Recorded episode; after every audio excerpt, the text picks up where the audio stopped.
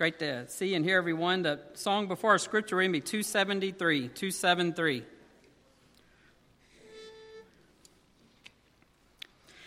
Each day I'll do a golden deed by helping those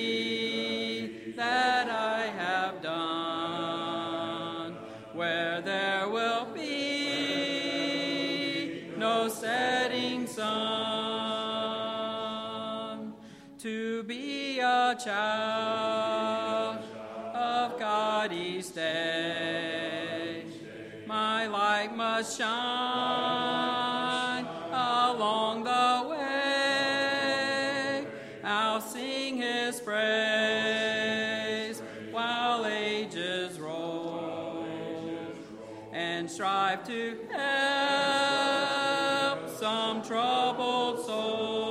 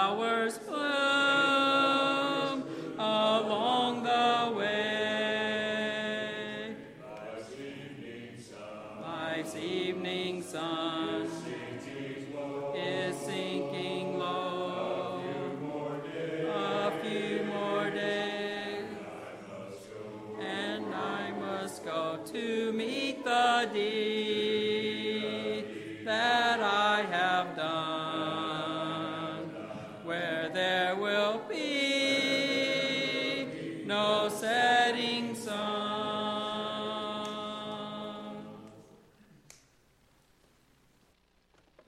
I'll be reading from Psalms chapter 106, verses 6 through 10. We have sinned with our fathers, we have committed iniquity, we have done wickedly.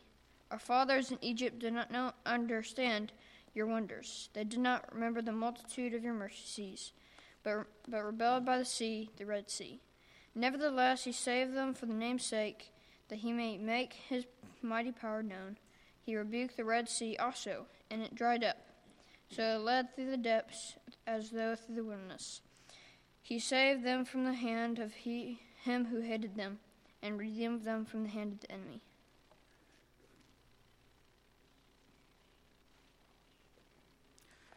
Before our prayer, we'll sing number 444. Before our opening prayer, 444. I once was lost in sin, but Jesus took me in. And then a little light from heaven filled my soul. It bathed my heart in love and wrote my name above.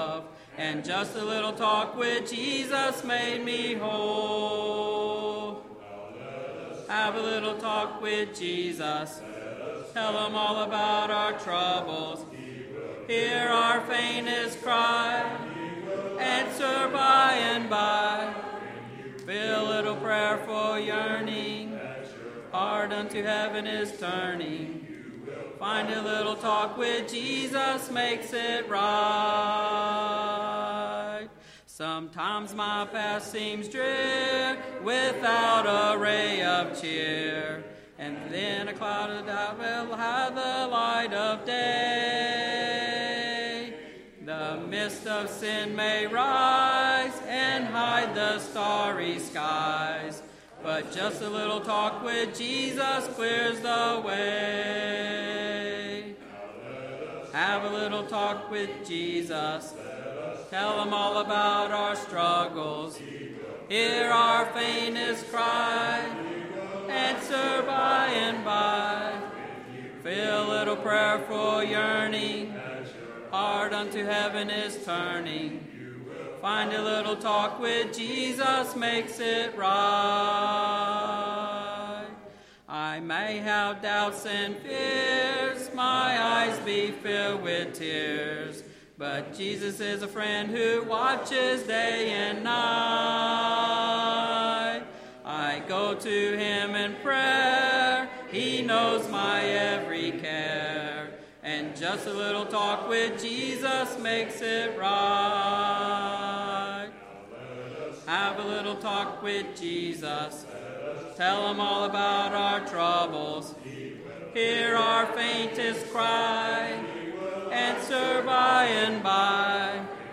Feel a little prayerful yearning, heart unto heaven is turning. Find a little talk with Jesus makes it right.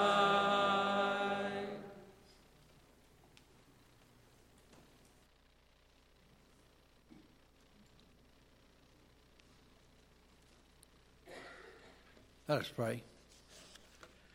Our God and our Heavenly Father, holy and righteous is your name in all of heaven and earth, in all of your creation. We humbly bow in your presence at this time. We come to thank you, Father, for every blessing of life that you give us. We're thankful that you're a loving and merciful God and bless us with our every need. We come to you, Father, praying for the forgiveness of our sins. We strive daily to be faithful, but we so often fail. Please forgive us, Father, and help us always to be forgiving to one another. We're thankful that we can be here tonight to study your word and to learn more of your will. Pray that we will gain the spiritual strength that we need from your word to be able to overcome the trials of the coming days. We know they'll be there. We know that there are powers out in the world that are out to destroy us. And Father, we depend on you and you alone to help us to avoid these situations. We want to continue to pray for all of our sick and shut in. We're, we're thankful for those who've improved, and we ask your continued blessings upon those who are in need of your healing. We know we have doctors and nurses who attend to our needs, but Father, we know that you are the true healer, and we depend upon you for all our spiritual and physical needs. Please, please be with us tonight and help us to study your word and help us to worship you, we trust, in spirit and in truth. And Father, we want to remember the family of Marvin Hope. We, we're going to miss him here, and we know his family needs you. We just pray that you would be with them and strengthen them through this trying time. And we just pray that you'd watch over us and bless us and keep us and help us always to be watchful and avoid those things that will hinder us from serving you faithfully. We thank you most of all for Jesus, and it's in his holy name we pray. Amen.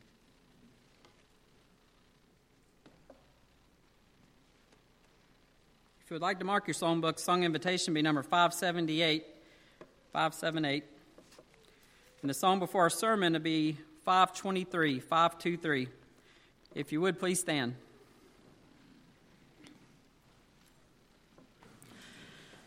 I'd like to stay here longer than man's allotted days and watch the fleeting changes of life's uneven ways. But if my Savior calls me to that sweet home on high, I'll live with him forever in glory by and by. Oh, yes, I'll live in glory by and by. I'll tell and sing love story there on high, there with my dear Redeemer, more to die. Oh, yes, I'll live in glory by and by. I want to be of service along this pilgrim way and lead the lost to Jesus as fervently I pray. As day by day I travel, I'll keep him ever nigh and live with him forever in glory by and by. Oh, yes, I'll live in glory by and by. I'll tell and sing love story there on high, there with my dear Redeemer,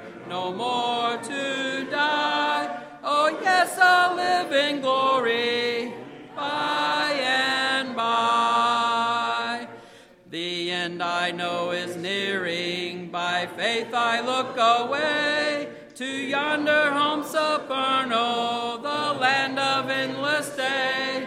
I'll cling to him forever and look beyond the sky and live with him forever in glory by and by. Oh, yes, I'll live in glory by and by.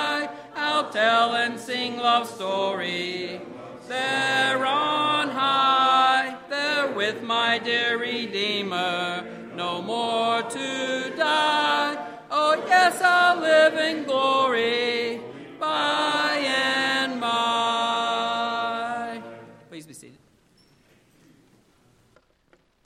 I was going to tell you that I was excited to hear that our invitation song is Trust and Obey. So that's what our lesson theme is going to be tonight. I'm asking you to uh, think about the topic of faith, and you see before you a woman uh, who's older, gathering sticks, and an older gentleman behind her. That's going to weave into our story tonight. It's actually an Old Testament story. So some of you may already have an idea what that is, but we'll introduce that in just a few moments. In the meantime, I'd ask you to turn to Luke chapter 4 and verse 16. Dennis appreciated you mentioning the Holt family. They do need a lot of prayer. Um, they've got their hands full with Margie. Margie's having a hard time comprehending uh, what's going on. So she's asking for Marvin. And um, where is Marvin? And so that's difficult for the girls. And um, just just keep Lisa and Susan in prayer. I've been able to talk with both of them and and uh, reassure them that, that we'll be here to help them and do what we can for them. And as things develop, I'll be sure and let the congregation know. Thank you to each of you who have been involved in some way with the family or, or visited, um, reassured, prayed, encouraged, spent time. But thank you. I know there's just nothing quite like a person physically being there and helping in a time of need. And so, thank you to each of you, and you know who you are who've been involved in helping in this difficult time for the family. In Luke 4 and verse 16, we see Jesus at the beginning of his ministry. At the, at the top of the chapter in Luke 4, we see uh, Jesus who has gone through uh, his temptation. So he's survived that very difficult time of the temptation in the wilderness. Now he's in Nazareth, which is his hometown. And in verse 16, if you want to read with me, um, Luke gives us an account of Jesus going back to a lot of people he grew up with. When he came to Nazareth, where he had been brought up, as was his custom, he went to the synagogue on the Sabbath day. He stood up to read, and the scroll of the prophet Isaiah was given to him. He unrolled the scroll and found the place where it was written. Now, this is uh, from Isaiah chapter 61 and he is reading a fulfillment of prophecy about himself. So let this sink in for a minute. This is the uh, Messiah who is reading about Messiah. All right? He's reading about himself. This is first person. The Spirit of the Lord is upon me because He has anointed me to proclaim good news to the poor. He has sent me to proclaim liberty to the captives and recovering of the sight of the blind, to set at liberty those who are oppressed, to proclaim the year of the Lord's favor. I don't know if anybody really understood what was going on in the synagogue that day, but there were a lot of people going, "Yeah, this is Jesus. We remember him. He's the carpenter's son, and this, you know, the, the son of Mary and Joseph." He rolled up the scroll, gave it back to the attendant, sat down, and the eyes of all the synagogue were fixed on him. And he began to say to them, Today the scripture has been fulfilled in your hearing. And all spoke well of him and marveled at the gracious words that were coming from his mouth. They said, Is not this Joseph's son?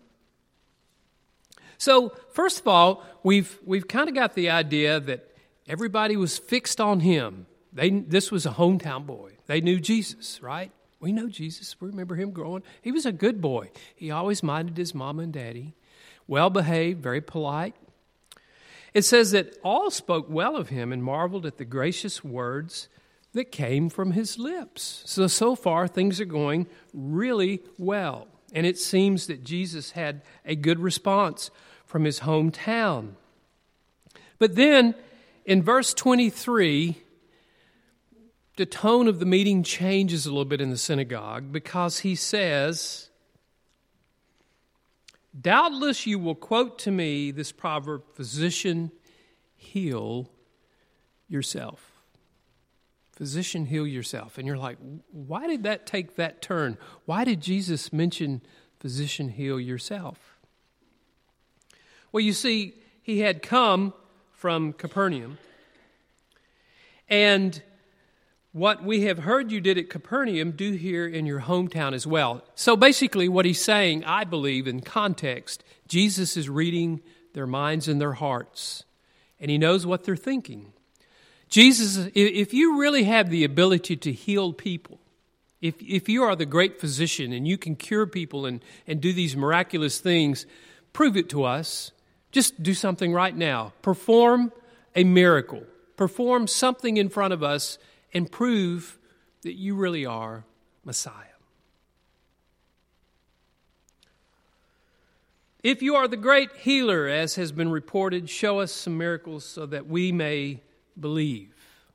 Well, so they expected Jesus to perform a miracle. Maybe, maybe they expected Jesus to say, Well, uh, bring me somebody, someone who's blind. Bring, bring me a mute. Bring me somebody demon possessed. We'll take care of this right now, and I'll prove it in the synagogue that I am indeed the Messiah that I just read about in Isaiah. Right? That's reasonable. But he didn't say that. He continues, verse 24 Truly I say to you, no prophet is acceptable in his hometown. But in truth, I tell you, there were many widows in Israel in the days of Elijah, when the heavens were shut up three years and six months, and a great famine came over all the land. Elijah was sent to none of them, but only to Zarephath in the land of Sidon, to a woman who was a widow. And there were many lepers in Israel in the time of the prophet Elisha, and none of them was cleansed, but only Naaman the Syrian. You may recall that recently we heard that lesson from a, uh, our, our guest speaker, and uh, he, he talked to us about Naaman the leper. Here's the key both people mentioned that Jesus healed weren't in the region. Both people that Jesus mentioned that were healed were not even Jews, they were Gentiles. As Jesus said, you know what? There were a lot of lepers back then. But there was not a Jewish leper healed at that time in the days of Elijah. There were widows who were needing help, but not a Jewish woman was helped in this severe drought, only a Gentile woman. Why? You see, that's where we're going to go with our lesson tonight. They understood what he was saying is these Gentile people that received help from the Lord showed more faith than you've shown today because the Messiah is in your presence. And you're wanting me to prove that I'm Messiah. Where is your faith. Well, now he's really insulted them. he's telling his own Jewish people from his own hometown, You don't have enough faith to believe that I'm Messiah. Were they really angry? Were they really that livid and, and filled with rage? It says here from uh, BibleRef.com his childhood neighbors struggled to accept that he could really be the anointed one of Isaiah's prophecy in Luke 4 16 through 22. Jesus is pointing out that when God's people stubbornly refuse belief, God may send his messengers to those outside of Israel. By the way, does this reminiscent of what Peter and Paul did when the Jews refused to believe? Yes, it's precisely what happened. They went to the Gentiles, they shook the dust off their feet. They became incensed and angry at the thought of God going to the Gentiles instead. So the first example is that of Elijah. During a severe drought, God sent Elijah outside of Israel to perform miracles. 1 Kings 17, by the way, y'all go ahead and flip over there in your Bibles in the Old Testament. 1 Kings 17, we'll be going there in just a moment.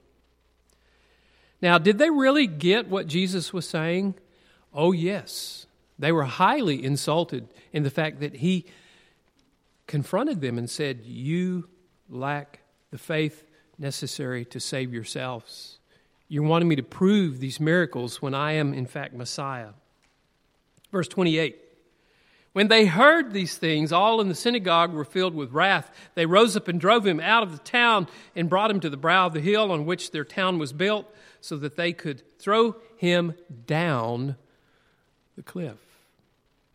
But Jesus passed through the crowd and went on his way. I think in verse 30 it's probably implied that he used some sort of miraculous power or ability either to be unseen to them or they were unable to grasp him physically. But they were going to grab him and literally throw him off a cliff and kill him. They were that angry.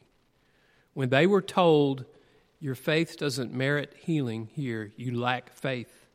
But yet, faith occurred in non Jews, and in the days of Elijah, he gave two examples of non Jews being healed. So, what I want to do tonight, I want to just visit that story in 1 Kings 17, and let's talk a little about what happened and why Jesus would use this story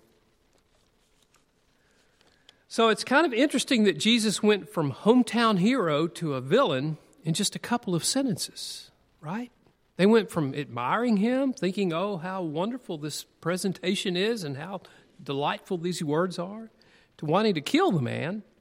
And so let's see why Jesus made them angry. 1 Kings 17. I'm going to turn over there and give you a minute to turn to 1 Kings 17 as well. And I want to give a little historical background. If you'll actually back up to chapter 16, go down to the end of your chapter. This is about around 29. 1 Kings 16, verse 29. This is the period of time where you have the good kings, bad kings, good kings, bad kings, more bad kings than good kings. Well, here comes one that really was the ultimate evil king. Y'all know who he was, right? Ahab. Whew. And he didn't do himself any favors by marrying Jezebel, right? You know any ladies named Jezebel, by the way? Evil, evil, evil. Wicked. It says here that, um, let's look at verse 30. Ahab, the son of Omri, did evil in the sight of the Lord more than all who were before him. And as if it had been a light thing for him to walk in the sins of Jeroboam the son of Nebat, he took for his wife Jezebel, the daughter of Ethbaal, king of the Sidonians, and went and served Baal and worshipped him. He erected an altar for Baal in the house of Baal, which he built in Samaria. He made an Asherah pole as well. Ahab did more to provoke the Lord, the God of Israel, to anger than all the kings of Israel who were before him. Wow, he's a wicked guy. So, what does God do? Elijah comes along in the next chapter, in the beginning of chapter 17, and Elijah the Tishbite, he basically says to Ahab, There's going to be a drought he says, Neither, this is in verse 1, dew nor rain these years is set by my word. I'm going to tell God, God, I want you to withhold rain because of the wickedness of Ahab and Jezebel. No rain. And the word of the Lord came to him Depart from here and turn eastward and hide yourself by the brook of Cherith, which is east of the Jordan. You shall drink from the brook, and I've commanded the ravens to feed you there. I'm like, wow. He's made an enemy out of the king and the queen because of their wickedness. He's told them there's going to be a drought, but he's running from them. Do you know why? Just a little trivial question. You see, Jezebel has decided that she's going to kill all of God's prophets and the prophets of, of, of Baal and various pagan gods. She's going to create banquet halls for them and feast halls, but the rest of them are hiding out in caves for their lives. Elijah, we're told, actually sheltered some of these in groups of 50 in caves. He's just trying to keep the prophets of God alive, and he's running for his own life himself. But God is providing for Elijah because ravens, imagine being fed by ravens. Here comes supper. You know, here come the ravens in with bread, right? That's amazing. And meat he said, You're going to drink from this brook, and I've commanded the ravens to feed you there.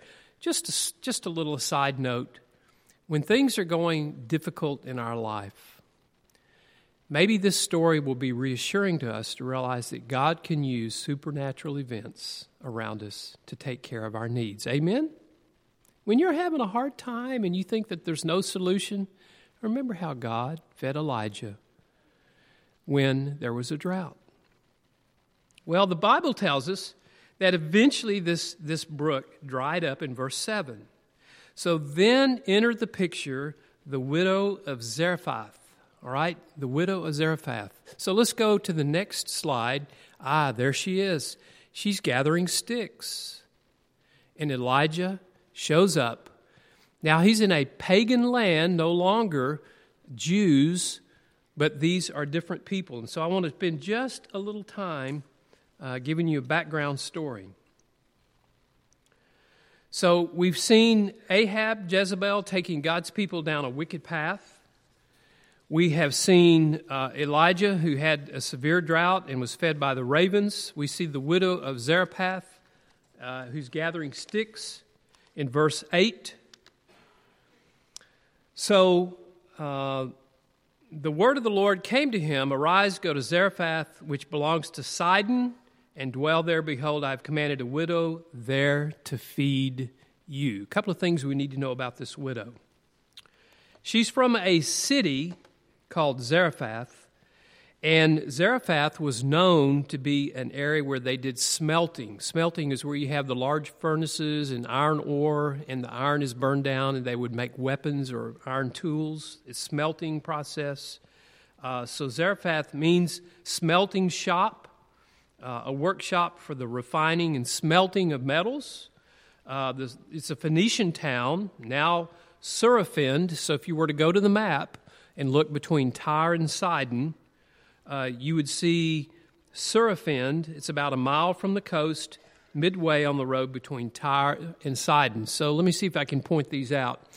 The bottom red rectangle is Jerusalem. You probably recognize that by the the Dead Sea and the Sea of Galilee, right? Then the next rectangle up a little bit to your left is called Tyre. That's on the coast. Right above Tyre is Sidon. If you were to look between those two, that would be Zarephath. And that's, if you'll notice carefully, you'll see the little um, blob of land that is Israel. Now that uh, he has gone north, we see that Elijah is no longer in the country of the Jews, but in the Sidonians, right? And so he's in, he's in basically a, a different land, a different country, Lebanon, near Syria. Another thing that's interesting, if you were to travel between Tyre and Sidon and head in a, in, in a kind of a north northeast direction, you would actually come to the cedars of Lebanon, which you hear mentioned quite a bit in the Bible. The next slide shows an actual seaport town very close to where that city would be in, It's now called Saraphan. Saraphan. So this is a real place, real geographical location where Elijah sojourned uh, during a severe drought. Now, I will mention that this drought wasn't in just Israel, it was in the surrounding areas as well, a drought that lasted three years. So here's the question tonight Why had Jesus mentioned a Gentile widow during his brief talk at the synagogue?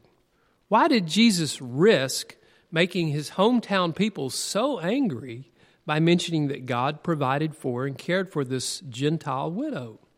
Well, we're going to learn that he's asking them, have a little faith. Let me give you an example of faith. All right, the context is here you have a woman in a pagan environment. She's suffering from a severe drought, right? And here comes Elijah. She knows nothing about him. But let's read the story, beginning in verse 8. The word of the Lord came to him Arise, go to Zarephath, which belongs to Sidon, and dwell there. Behold, I have commanded a widow there to feed you. Now, this is interesting. Maybe she was sleeping, and in the middle of her night's rest, she has a dream. I don't know. God says to her, I'm sending a man named Elijah. He will greet you shortly. Feed him. She wakes up. She's like, What was that? That was strange. I, did an angel come? We don't know. But the Lord says to Elijah, I have commanded a widow there to feed you. Don't know how he did it, don't know how he communicated, but she has been duly notified by God. He arose, he went to Zarephath, and when he came to the gate of the city, behold, a widow was there gathering sticks. He called to her and said, Bring me a little water in a vessel that I may drink. Well, that's okay. There's plenty of water right now. There's enough water. As she was going to bring it, he called to her and said, Bring me a morsel of bread in your hand. Problem. Bread? You want bread? Are you not aware that there's a severe drought that's been going on? We can't even grow crops. Bread is so scarce. She said, As the Lord your God lives. How did she know he had a God? Because he's spoken to her already. As the Lord your God lives, I have nothing banked, only a handful of flour in a jar and a little oil in a jug. And now I'm gathering a couple of sticks that I may go in and prepare it for myself and my son, that we may eat it and die. I'm like, Wow, that's an abysmal report. Elijah, you want my bread? I was going to prepare a little bit of bread. See the sticks I've gathered? We're going to cook it, eat it, and then we'll just die. But if you want to eat it and die with us, I guess you're welcome, right? Man, she had nothing to live for. She had no hope. Why would she risk dying sooner by feeding Elijah? There's no answer unless she had a little, you know, right? She had a little, thank you. I knew y'all get it. She had a little faith. So when you're having a hard time and you're struggling and you're about ready to give up and all hope is lost, have a little faith. Thank you, Sean. Have a little faith. Amen, church? This is a biblical concept, right? One we should not forget when we're having a hard time, maybe even if we're threatened with the idea of death. Have a little faith. There's a good chance that God has a plan that makes no sense at all to us, but it's His plan and it will work and it will sustain us. You see, Elijah's request made no sense whatsoever, but she was being blessed by Elijah's or being blessed by the Lord because she was obedient. Now let's read and see what she does. Now remember, Elijah made this request. She was on her way to get water, but he said, I'd, I'd like some bread too. She said, Well, we were going to fix a little bread and then die.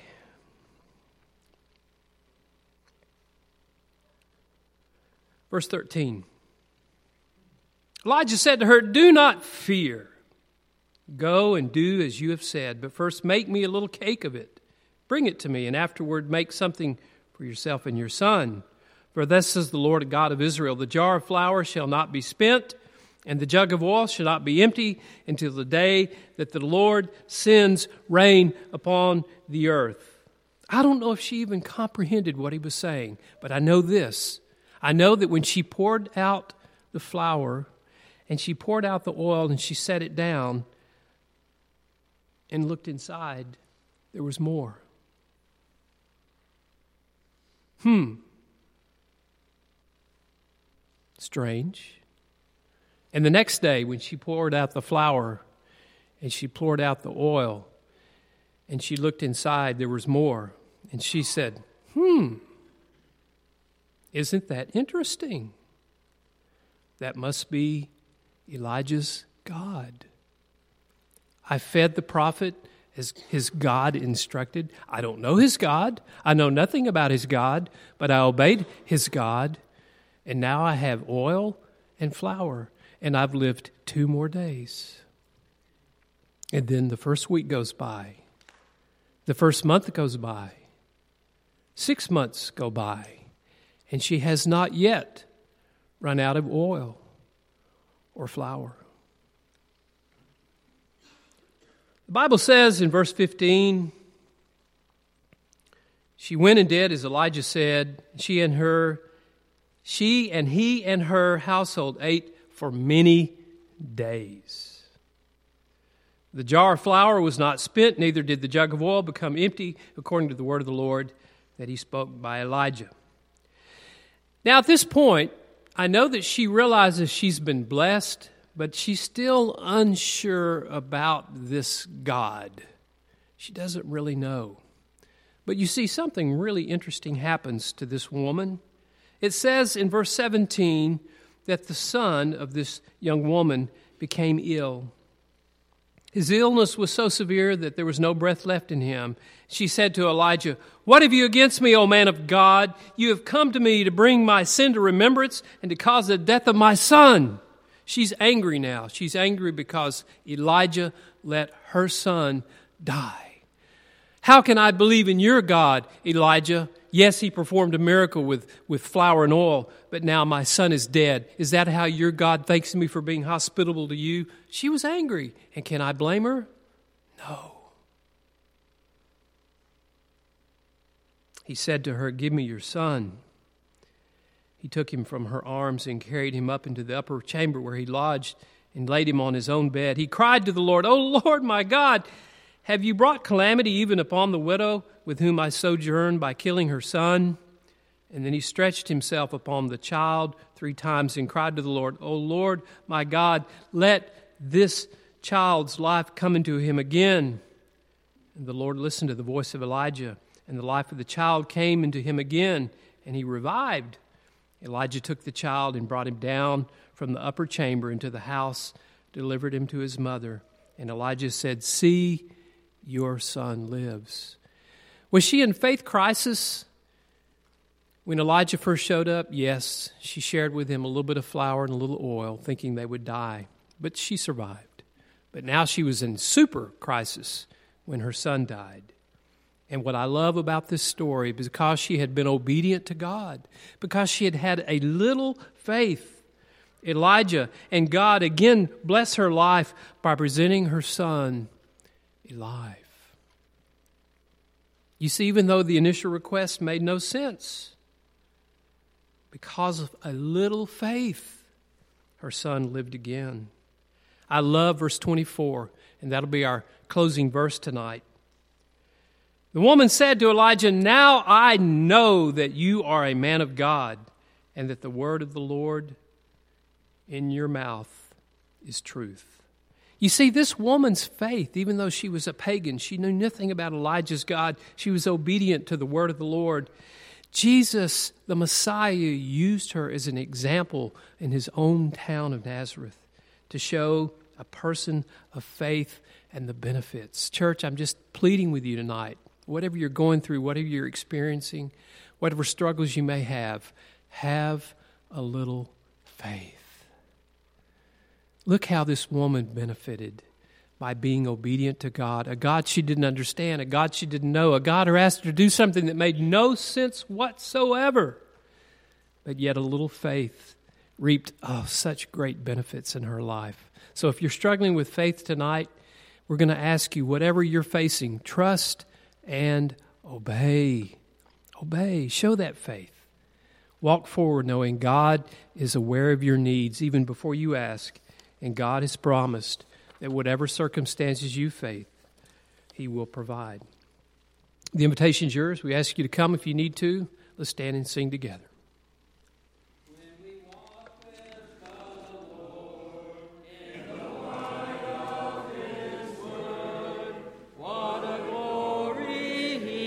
on our way. While we do his good will, he abides with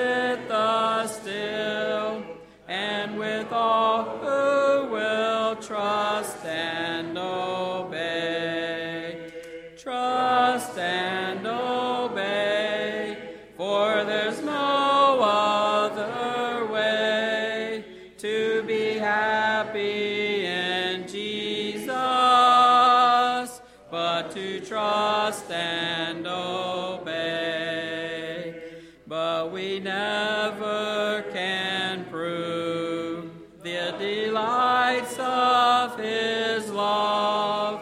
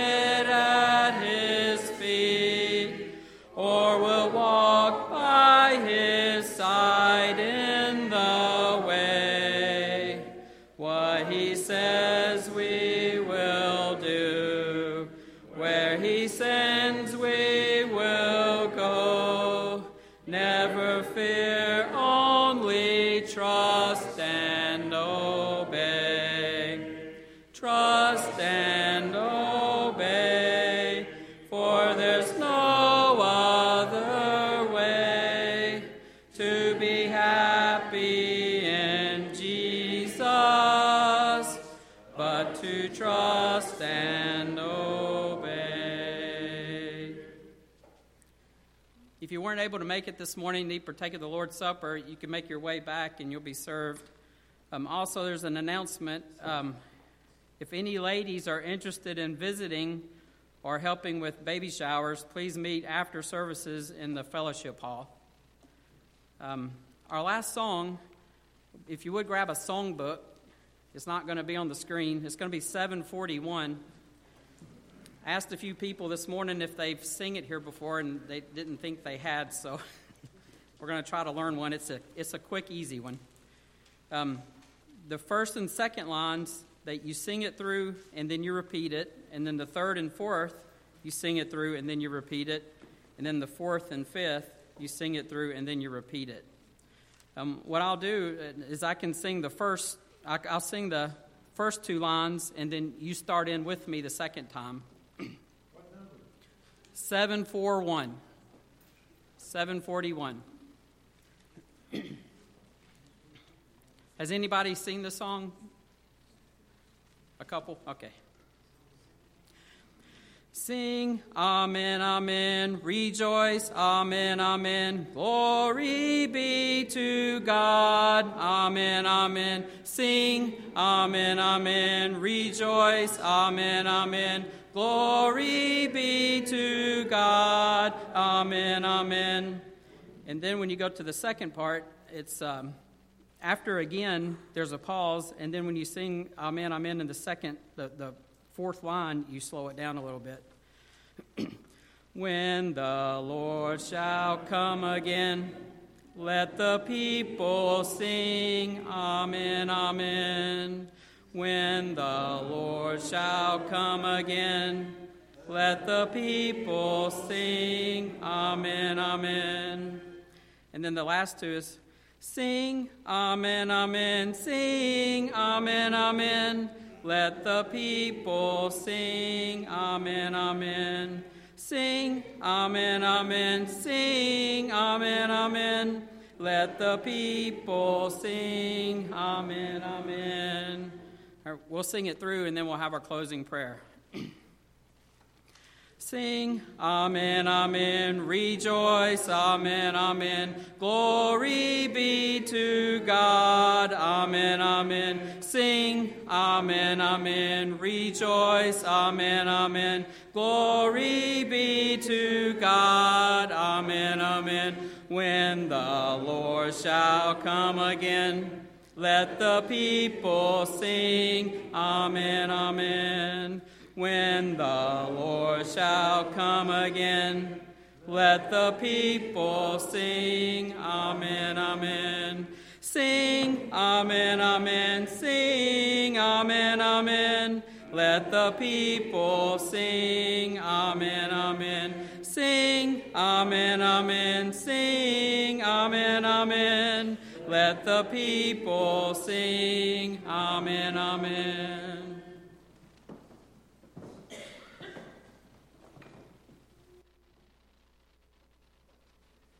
Bow with me, please. Most gracious and loving Heavenly Father, we're thankful for this, another beautiful Lord's Day you bless us with. And thank you for the privilege we have to assemble here in your name, to sing these songs of praise, thy great and holy name, to come to you in prayer, read from your word, and hear another lesson from your word. And thankful for the lesson we've heard tonight.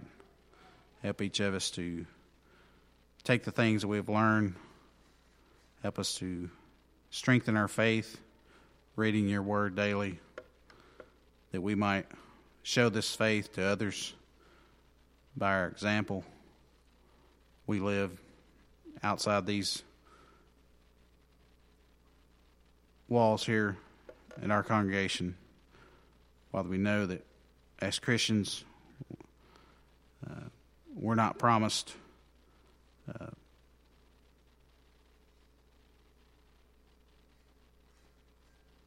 always having the best of circumstances, but Father, if we continue to be faithful and follow you, we will be victorious in the end.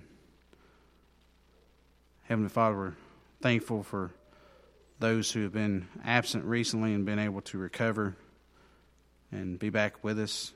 Father, we know that we have so many that are still on our prayer list here, those who are recovering from surgeries those who are facing tests and surgeries. We ask that you please be with each of their caregivers. Please uh, continue to be with all those bow down in sorrow the lost loved ones, especially be with the Hope family, and especially Miss Margie at this time.